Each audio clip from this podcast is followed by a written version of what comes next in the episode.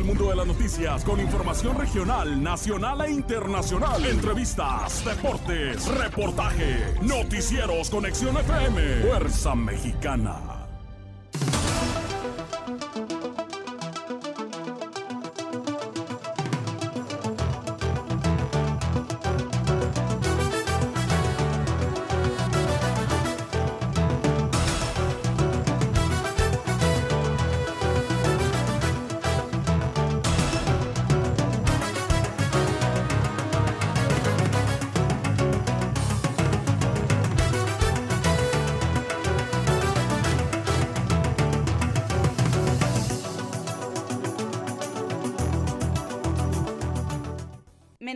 De 5 a 12 años serán inmunizados contra COVID-19 con la vacuna Abdala. Este lunes aumentará el gobierno estatal carriles para registros de autos chocolate. AMLO destaca acuerdos alcanzados con países de Centroamérica y Cuba. La 4T gasta más de 3 mil millones de pesos en 25 propiedades. Gana INA 5 millones de pesos por filmaciones. Paulatino, el regreso de servicios hospitalarios tras pandemia. Hay 12 denuncias en Baja California por acoso. Albergue DIF bajo revisión de la Comisión Estatal de los Derechos Humanos de Baja California. Caso Devani Escobar, porque llaman carretera de la muerte al lugar donde la joven bajó del carro. Aquí se los explicamos. Peritaje final del colapso en la línea 12 señala fallas e inspecciones y mantenimiento. Aumenta robo de agua en estados con sequía. IMSS requiere 2 mil millones de pesos para hospital de Tula. Tras manifestación de menores en albergue temporal, regresa a la normalidad. Esto y más en las noticias.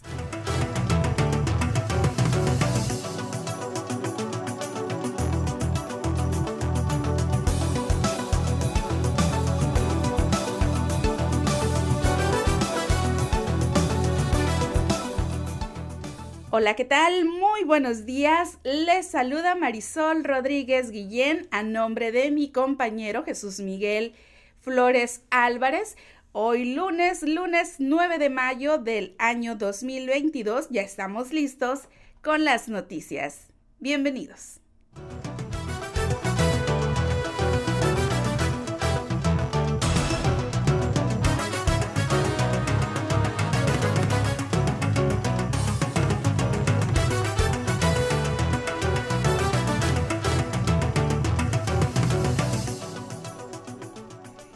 Y bueno, ya estoy lista con el pronóstico del tiempo para este día lunes 9 de mayo.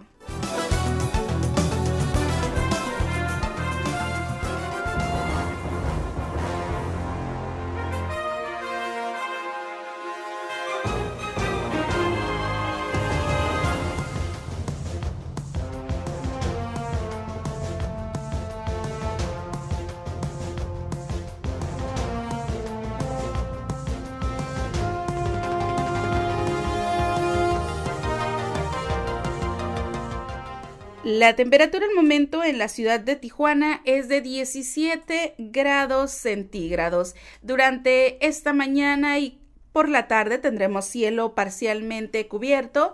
Se espera una temperatura máxima de 19 grados centígrados y una temperatura mínima de 11 grados centígrados con vientos del oeste al suroeste de 15 a 25 kilómetros por hora. Se espera un aumento en las temperaturas para los próximos días. Para el día de mañana martes, martes 10 de mayo, mañana un día muy especial aquí en México, mañana es el Día de las Madres, la temperatura máxima será de 20 grados centígrados y la mínima de 10 grados centígrados. Para el día de mañana miércoles, miércoles 11 de mayo, la temperatura máxima llegará a los 20 grados centígrados y la, y la mínima será de 9 grados centígrados. Para el próximo jueves, jueves 12 de mayo, la temperatura máxima alcanzará los 24 grados centígrados y la mínima será de 9 grados centígrados y a partir del viernes es cuando se espera el aumento de las, de, las temperaturas, así que hay que estar pendientes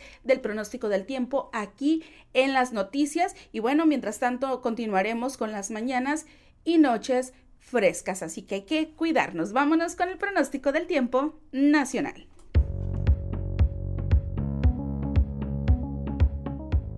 El Servicio Meteorológico Nacional de la Conagua le informa el pronóstico del tiempo. Este día, una línea seca sobre Coahuila, en interacción con un canal de baja presión en el norte de México e inestabilidad de niveles altos de la atmósfera, originarán chubascos y lluvias puntuales fuertes, descargas eléctricas y posible caída de granizo en zonas del norte y noreste del país.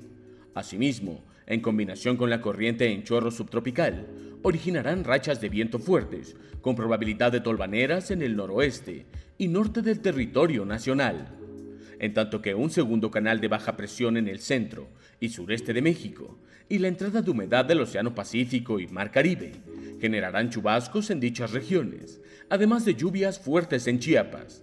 Finalmente, un sistema anticiclónico en niveles medios de la atmósfera mantendrá la onda de calor sobre la República Mexicana, con temperaturas superiores a los 40 grados Celsius en por lo menos 21 entidades del país.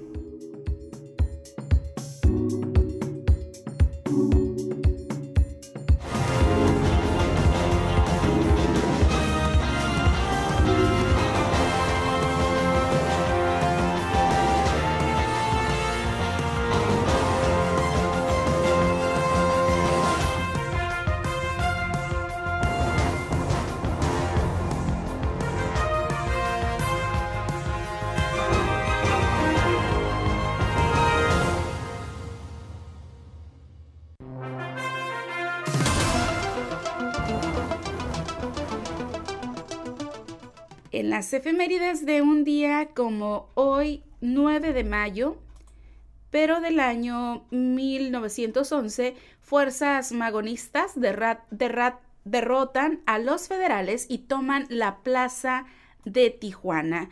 También un día como hoy, 9 de mayo, pero del año 1962, los Beatles firman su primer contrato con EMI.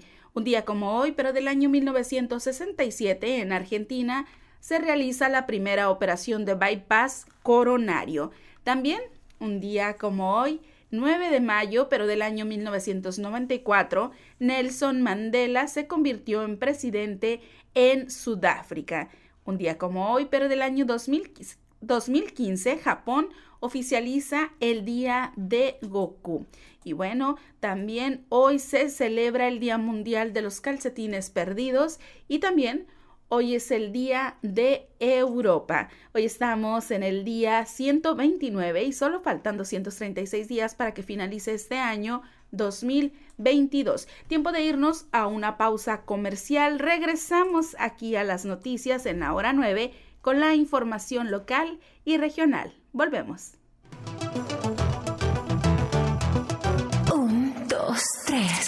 Conexión FM. Fuerza Mexicana. Con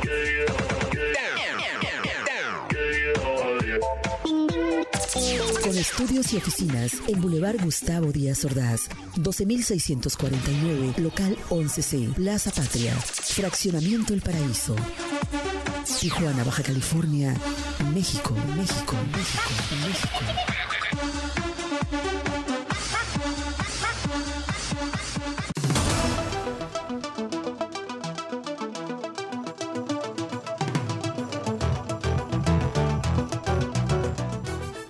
La mañana con 27 minutos. Es tiempo de la información local y regional.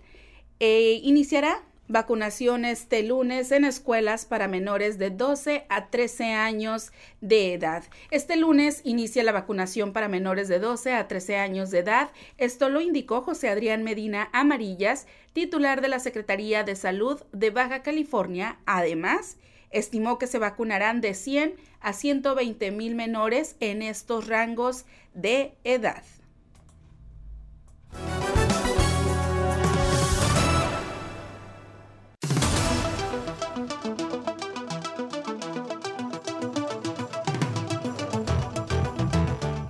En otros temas, este lunes aumentará el gobierno estatal carriles para registros de autos chocolate. A partir de este lunes aumentará el número de líneas destinadas a la regularización de vehículos irregulares conocidos como chocolate, indicó la gobernadora Marina del Pilar Ávila Olmeda. Sin embargo, la gobernadora no detalló cuántas de estas líneas se destinarán a la ciudad de Tijuana.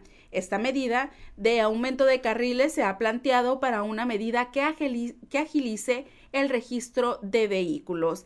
El miércoles, durante la rueda de prensa presencial y a través de redes sociales, el titular de la Secretaría de, de Hacienda, Marco Moreno Mejía, mencionó que a partir del día de hoy aumentarían el número de carriles para el registro de los autos chocolate.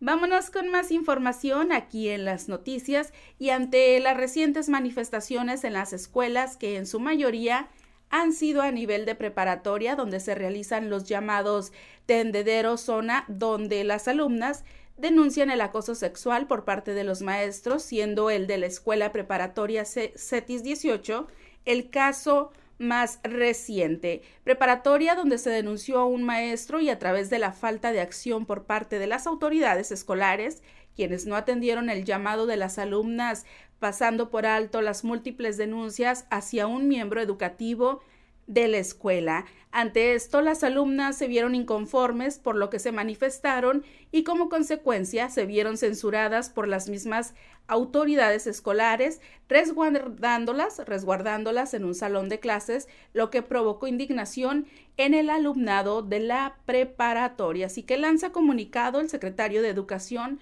por manifestaciones en escuelas.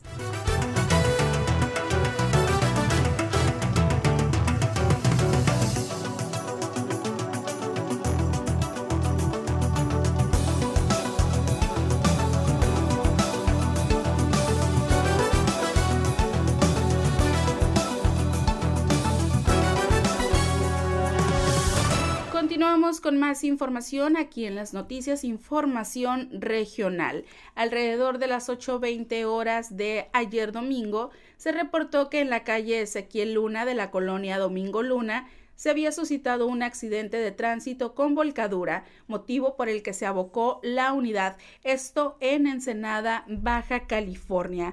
Al arribar oficiales visualizaron un vehículo tipo pickup marca Ford, línea F-150 color rojo, con dos personas lesionadas a bordo, un hombre y una mujer, motivo por el que solicitaron el apoyo de paramédicos quienes determinaron que carecían de signos vitales. A raíz de ello, acordonaron el área y dieron aviso a la Fiscalía General del Estado, a quienes les compete llevar a cabo la investigación correspondiente.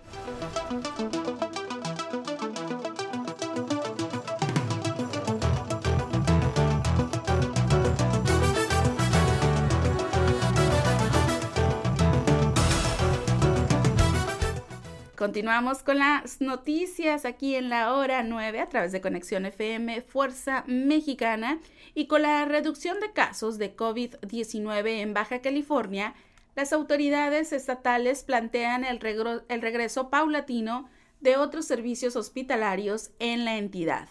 Lo anterior fue expuesto por el secretario de Salud estatal, Adrián Medina Amarillas, quien destacó la manera en que se ha dado la reconversión. Hay que seguir adelante con planes de recuperación de todos los programas que estuvieron stand-by durante el tiempo que se volcó todo a la atención a la pandemia. Estamos ya reactivando programas de prevención y atención inmediata a través de centros de salud. Medina Amarillas remarcó que se trabaja en ese proceso, resaltando que todas las enfermedades se les dará importancia, pero harán énfasis en las más frecuentes entre la población. Así que es paulatino el regreso de servicios hospitalarios tras pandemia.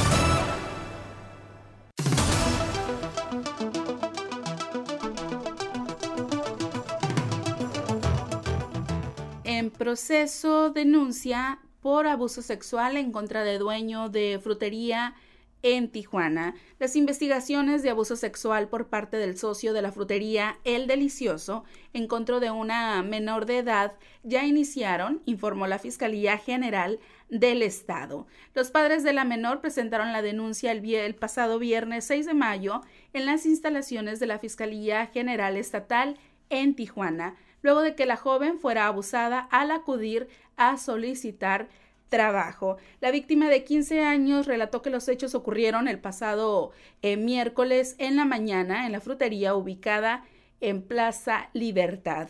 Contó que al ingresar al local, el encargado lo cerró con llave, prosiguió a realizarle unas preguntas laborales y sobre sus relaciones. Posteriormente, la llevó a una, bodega, lugar donde fue agredida sexualmente y por ende ya está en proceso eh, la denuncia por abuso sexual en contra del dueño de frutería en Tijuana.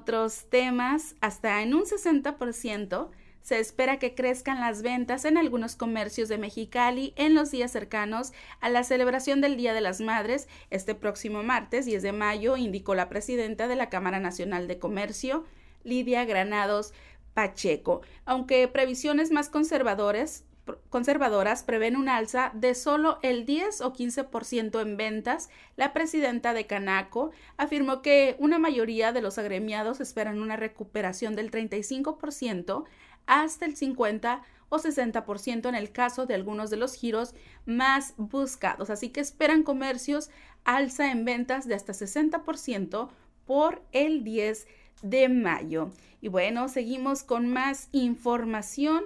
El albergue para niñas, niños y adolescentes ubicado en la tercera etapa del río Tijuana ya contaba con un expediente de investigación abierto por parte de la Comisión Estatal de los Derechos Humanos de Baja California.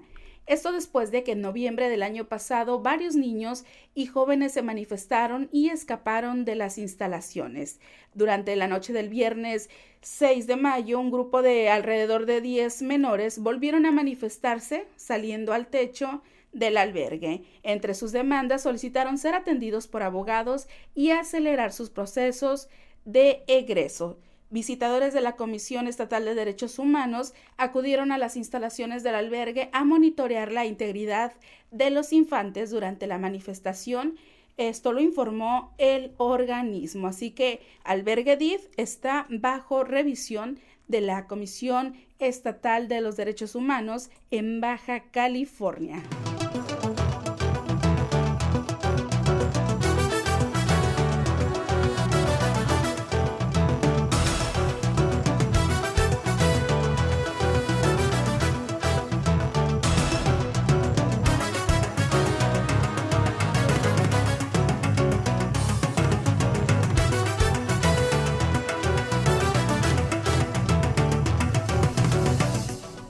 Información regional, en Rosarito, hombre ataca a su ex esposa y a su nueva pareja dentro de hotel en Rosarito.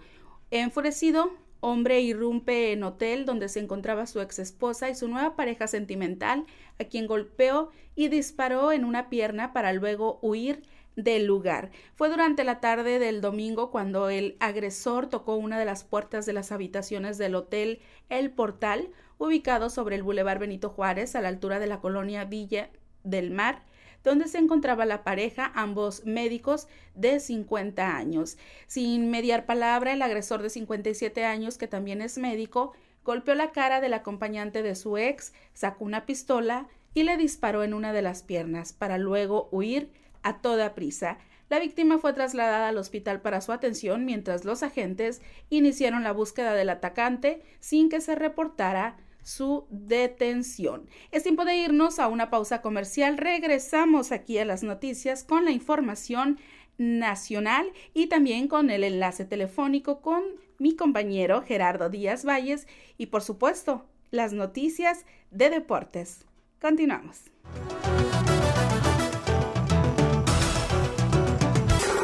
La mejor programación musical. Musical. Conexión FM. Fuerza Mexicana.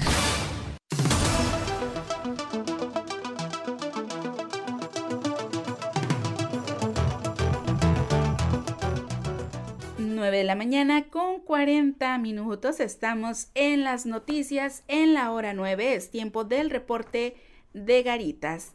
Y si van a cruzar a los Estados Unidos por Tijuana, en San Isidro hay 30 puertas abiertas, lado izquierdo 140 automóviles, por la Rail Lane 450, en la Sentry 270 automóviles y cruce peatonal fluido. Por Otay hay 8 puertas abiertas, en las normales 150 automóviles, en la Rail Lane 350, en la Sentry 30 y 460 personas por el cruce peatonal. Ya está listo el enlace telefónico con mi compañero, amigo y periodista Gerardo Díaz Valles. Muy buenos días, Jerry. Adelante. Tenemos unos problemitas técnicos, pero trataremos de solucionarlo. Por lo pronto, vámonos con la cápsula cultural que este día le toca al Día de las Madres. Ya está listo mi compañero Gerardo, eh, Daniel Gerardo, con esta cápsula muy bonita, porque pues estamos en la semana de la celebración del Día de las Madres.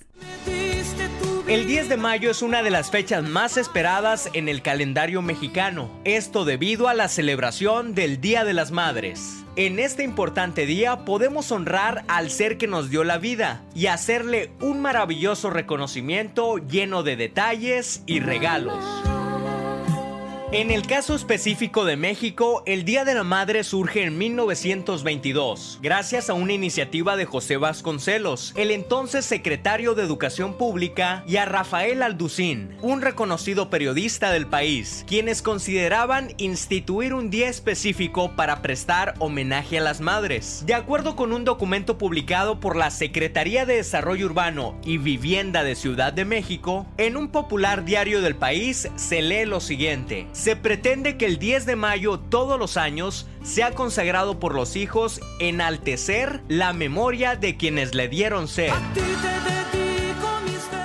Años después, el presidente de México, Manuel Ávila Camacho, colocó entonces la primera piedra del monumento a la madre. Desde entonces a la fecha, cada 10 de mayo, sin importar el día de la semana, en México se celebra en grande el Día de la Madre, con regalos, flores, chocolates, cartas y buena comida acompañada de sus seres queridos, son celebradas en grande, reconociendo también su profesión, su trabajo, su empeño y profesionalismo desde siempre la mujer ha sido venerada y considerada el ser más valioso ya que trae vida a este mundo. Por eso este 10 de mayo, si tienes a mamá, no olvides apapacharla.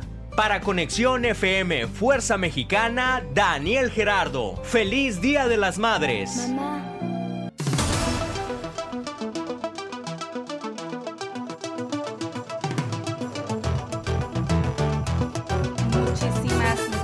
Gracias, Daniel Gerardo. Vamos a intentar nuevamente el enlace telefónico con mi compañero Gerardo Díaz Valles. Adelante, Jerry. Gracias. Buenos días, Marisol. Esta mañana con el gusto de siempre. Jesús Miguel Flores Álvarez. Pues hay preocupación por la salud de la poetisa de Rosarito, Constanza Casanova, de originaria de Sonora y vecindad en Rosarito, una activista de, por el ambiente, de la salud, y pues ahora el club de prensa están eh, preparando un homenaje a todo el apoyo que requiera en estos momentos nuestra amiga Constanza. También esta mañana está la feria de los emprendedores jóvenes en Palacio Municipal. Hay varios chicos que después de la pandemia pues emprendieron un negocio y lo están exponiendo de todo tipo, alimentos, productos y vale la pena darse eh, una vuelta por Palacio, por la Casa Municipal. Este fin de semana hubo la desaparición y también el triste hallazgo de una joven, una niña de siete años en la presa del Carrizo, había sido reportada extraviada, como otros tantos. También en, dos de ellos eh, se escaparon de albergues privados y también fue muy notorio el, motín, eh, este, esta azonada que tuvieron los jóvenes en el albergue estatal del DIF eh, aquí en Tijuana, pues por quejándose de las condiciones en que viven. Lo cierto es que los jóvenes están aturdidos, están desorientados y necesitan mucha atención, mucho, mucha atención psicológica en todos los sentidos se ve en las secundarias problemas con las adicciones.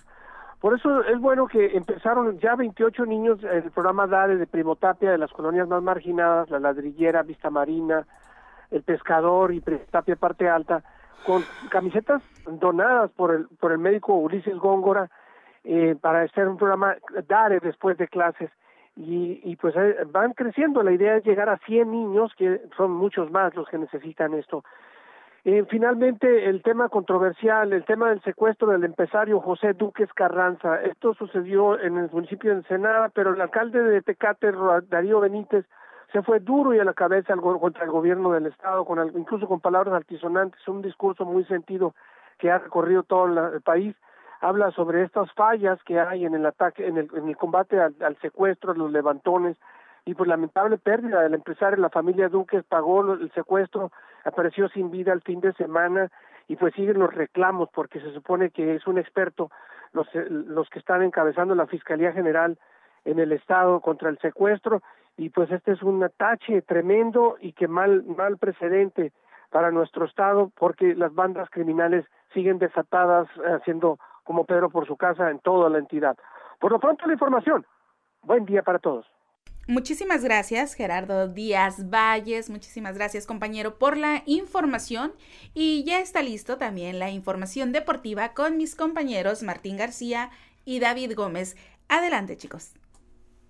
Excelente lunes a todos en la hora 9 a través de la señal de Conexión FM Fuerza Mexicana en su 15 aniversario. Traemos para usted las breves deportivas.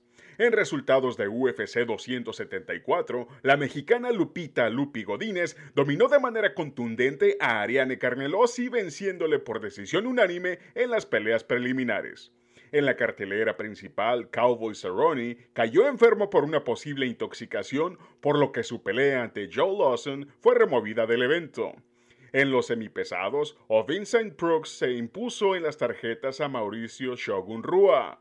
Michael Chandler propinó a Tony Ferguson el knockout de la noche, mientras que la justa por el campeonato peso paja femenil entre Rose Namajunas y Carla Esparza decepcionó a propios y extraños por el desempeño de ambas gladiadoras, cambiando así el título a las manos de Carla Esparza.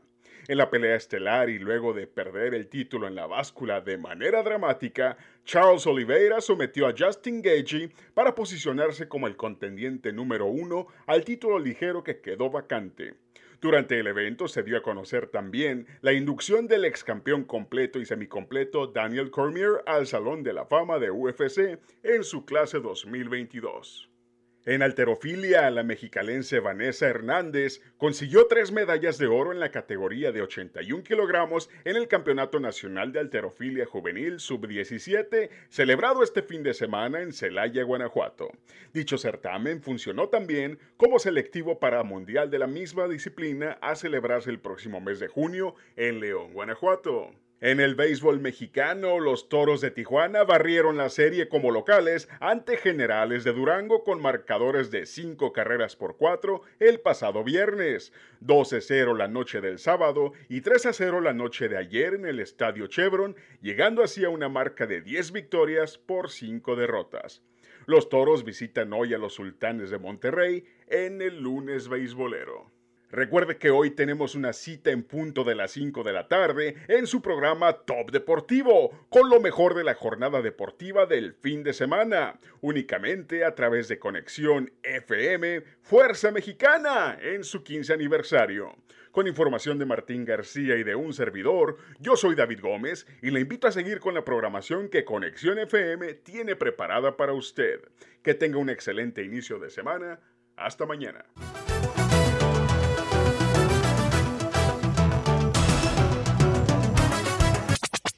La nueva era de la radio. Conexión, conexión, conexión. Conexión, conexión. Fuerza Mexicana. Conexión FM. 9 de la mañana con 52 minutos es tiempo de la información nacional. Y AMLO, AMLO destaca acuerdos alcanzados con países de Centroamérica y Cuba. Tras su gira por Centroamérica y el Caribe, el presidente Andrés Manuel López Obrador destacó los acuerdos logrados con los cinco países por los que viajó durante el fin de semana. El mandatario resaltó los pactos para extender en la región programas sociales como Sembrando Vida y Jóvenes Construyendo el Futuro, así como la contratación de 500 médicos cubanos, quienes aseguró hacen falta para mitigar la falta de especialistas de la salud.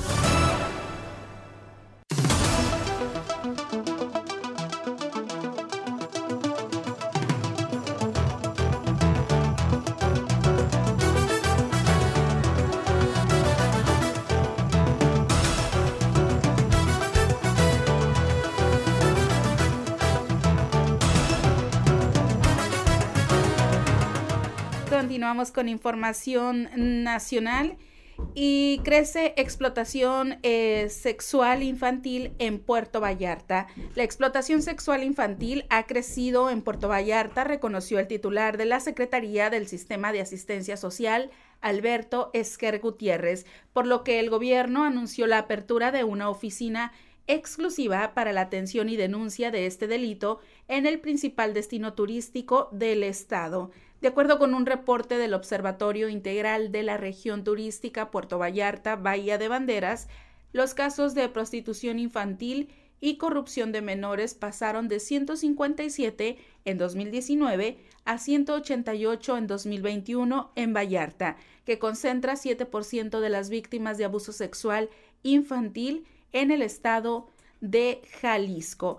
Y bueno, en más información, Dos hombres fueron asesinados durante los primeros minutos de este lunes en un domicilio del fraccionamiento Misión de Puebla al oriente. Eh, el reporte policial señaló que a las 12 horas se informó el número de emergencias 911 sobre detonaciones de arma de fuego en un domicilio de la calle Fray Cardona. Y bueno, vámonos con más información nacional y a través de sus más recientes encuestas, Grupo Reforma preguntó, si hoy hubiera elecciones para presidente de la República, ¿por cuál partido votaría? Mostrando que a criterio ciudadano, Morena mantiene una ventaja con el 47% de los participantes. Eh, Brad y Chainbaum lideran encuesta rumbo a elecciones de 2024. Y bueno, en otra información, desde hace varias semanas el grupo de ambientalistas famosos y científicos que conforman la campaña Sálvame del tren han pedido al presidente que detenga la modificación del tramo 5 del tren Maya. Aunque se habló de una reunión con el mandatario para discutir el impacto ambiental del proyecto, el encuentro fue cancelado, según los ambientalistas, por el propio AMLO. Este 9 de mayo se publicó una entrevista que Natalia Córdoba, miembro de la campaña, ofreció en exclusiva a Infobae, en la que habló a detalle de sus razones para pedir que la construcción de esta parte del tren se detenga. La actriz hizo énfasis en el daño que ocasionaría la sobreexplotación de los mantos acuíferos de la zona, la destrucción de los cenotes, la deforestación de 2.500 áreas eh, de selvas húmedas, problemas de gentrificación, entre otros temas. Así que Natalia Córdoba, la actriz Natalia Córdoba, pide a AMLO ser un héroe y detener el tren Maya.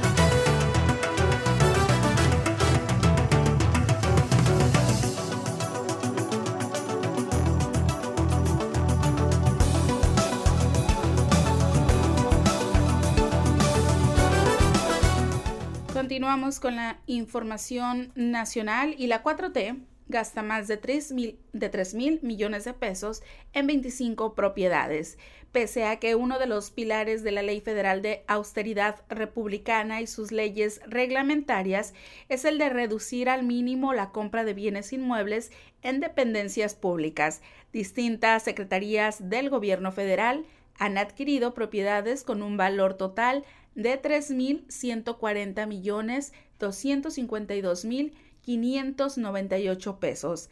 Las secretarías de Estado que más han echado mano de recursos públicos en la compra de bienes inmobiliarios en los tres primeros años del gobierno de la 4T son la de Agricultura y Desarrollo Rural, con 8, la de Infraestructura, Comunicaciones y Transportes, con 6, y la de Seguridad y Protección Ciudadana, con 4. Así que la 4T gasta más de 3 mil millones de pesos en 25 propiedades. Y en otros temas, la mañana de ayer domingo se suscitó una balacera entre policías y delincuentes a la altura del Parque Deportivo Toro Valenzuela en la Supermanzana 72 de Cancún, con saldo de un muerto y dos detenidos según reportes preliminares. Alrededor de las 9.30 de la mañana se reportaron al número de emergencia 911 disparos de arma de fuego sobre la avenida Francisco y Madero, donde hubo intercambio de disparos entre policías y delincuentes que salían de una supuesta casa de seguridad. Así que enfrentamiento entre civiles armados y policías de Cancún deja a una persona muerta.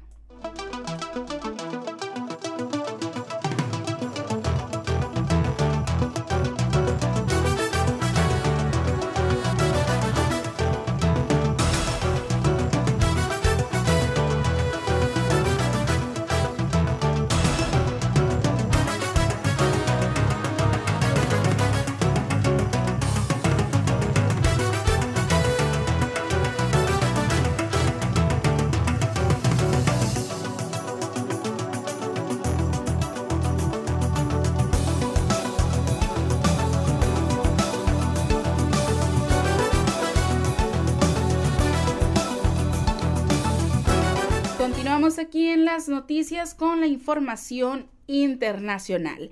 Y Colombia refuerza ofensiva por agresiones del clan del Golfo. El gobierno reforzó la ofensiva militar contra el clan del Golfo la banda del narcotráfico que mantiene paralizados a decenas de municipios del norte de Colombia mediante amenazas y quema de vehículos en represalia por la extradición de su líder, alias Otoniel, a Estados Unidos. La ofensiva contra el clan del Golfo involucra en total a unos 52 mil militares y policías en las zonas de influencia de esta organización que según este estimados oficiales, mueve entre el 30 y 60% de la cocaína que se produce en Colombia, el mayor productor mundial de esa droga. Y bueno, vámonos con más información internacional y la explosión en el Hotel Saratoga de La Habana se ha cobrado 34 vidas, mientras siguen contrarreloj entre los escombros las tareas en busca de los desaparecidos. A lo largo de ayer domingo, los equipos de rescate que han trabajado sin pausa han logrado extraer al menos un cuerpo de las ruinas del que fuera uno de los hoteles más lujosos y emblemáticos de La Habana, Cuba, además del cadáver de una perra. No terminaremos de trabajar hasta que no aparezca el último trabajador que esa familia espera en casa, declaró a EFE desde las inmediaciones del Saratoga el intendente del municipio La Habana Vieja, Alexis Acosta. Y en otra información internacional, República Dominicana tiene una de las economías de mayor crecimiento de América Latina. Haití es el país más pobre del continente y ambos comparten la isla caribeña de la Española. Se estima que más de medio millón de haitianos viven en República Dominicana, muchos de ellos de forma ilegal, a donde llegan huyendo de la miseria y la violencia y aquí entra en juego un nuevo y polémico plan. El gobierno dominicano ha comenzado a construir un muro en 164 de los casi 400 kilómetros de frontera que separa los dos países. Así que un muro para dividir una isla, como es la compleja frontera entre República Dominicana y Haití. Y bueno, seguimos, seguimos con más información internacional.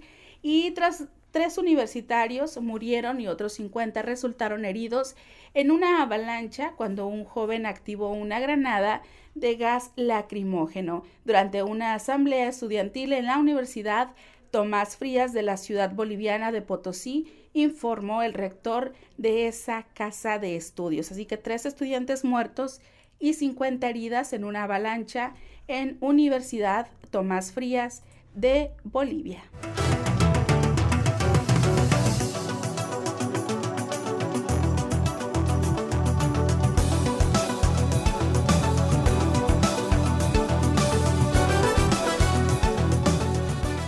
Es así como hemos llegado al final de la información en las noticias en la hora 9. Yo soy Marisol Rodríguez Guillén y a nombre de mi compañero Jesús Miguel Flores les deseamos un feliz inicio de semana, cuídense mucho y los esperamos el día de mañana a partir de las 9 de la mañana para que nos escuchen en las noticias. Muchísimas gracias por su atención y cuídense mucho.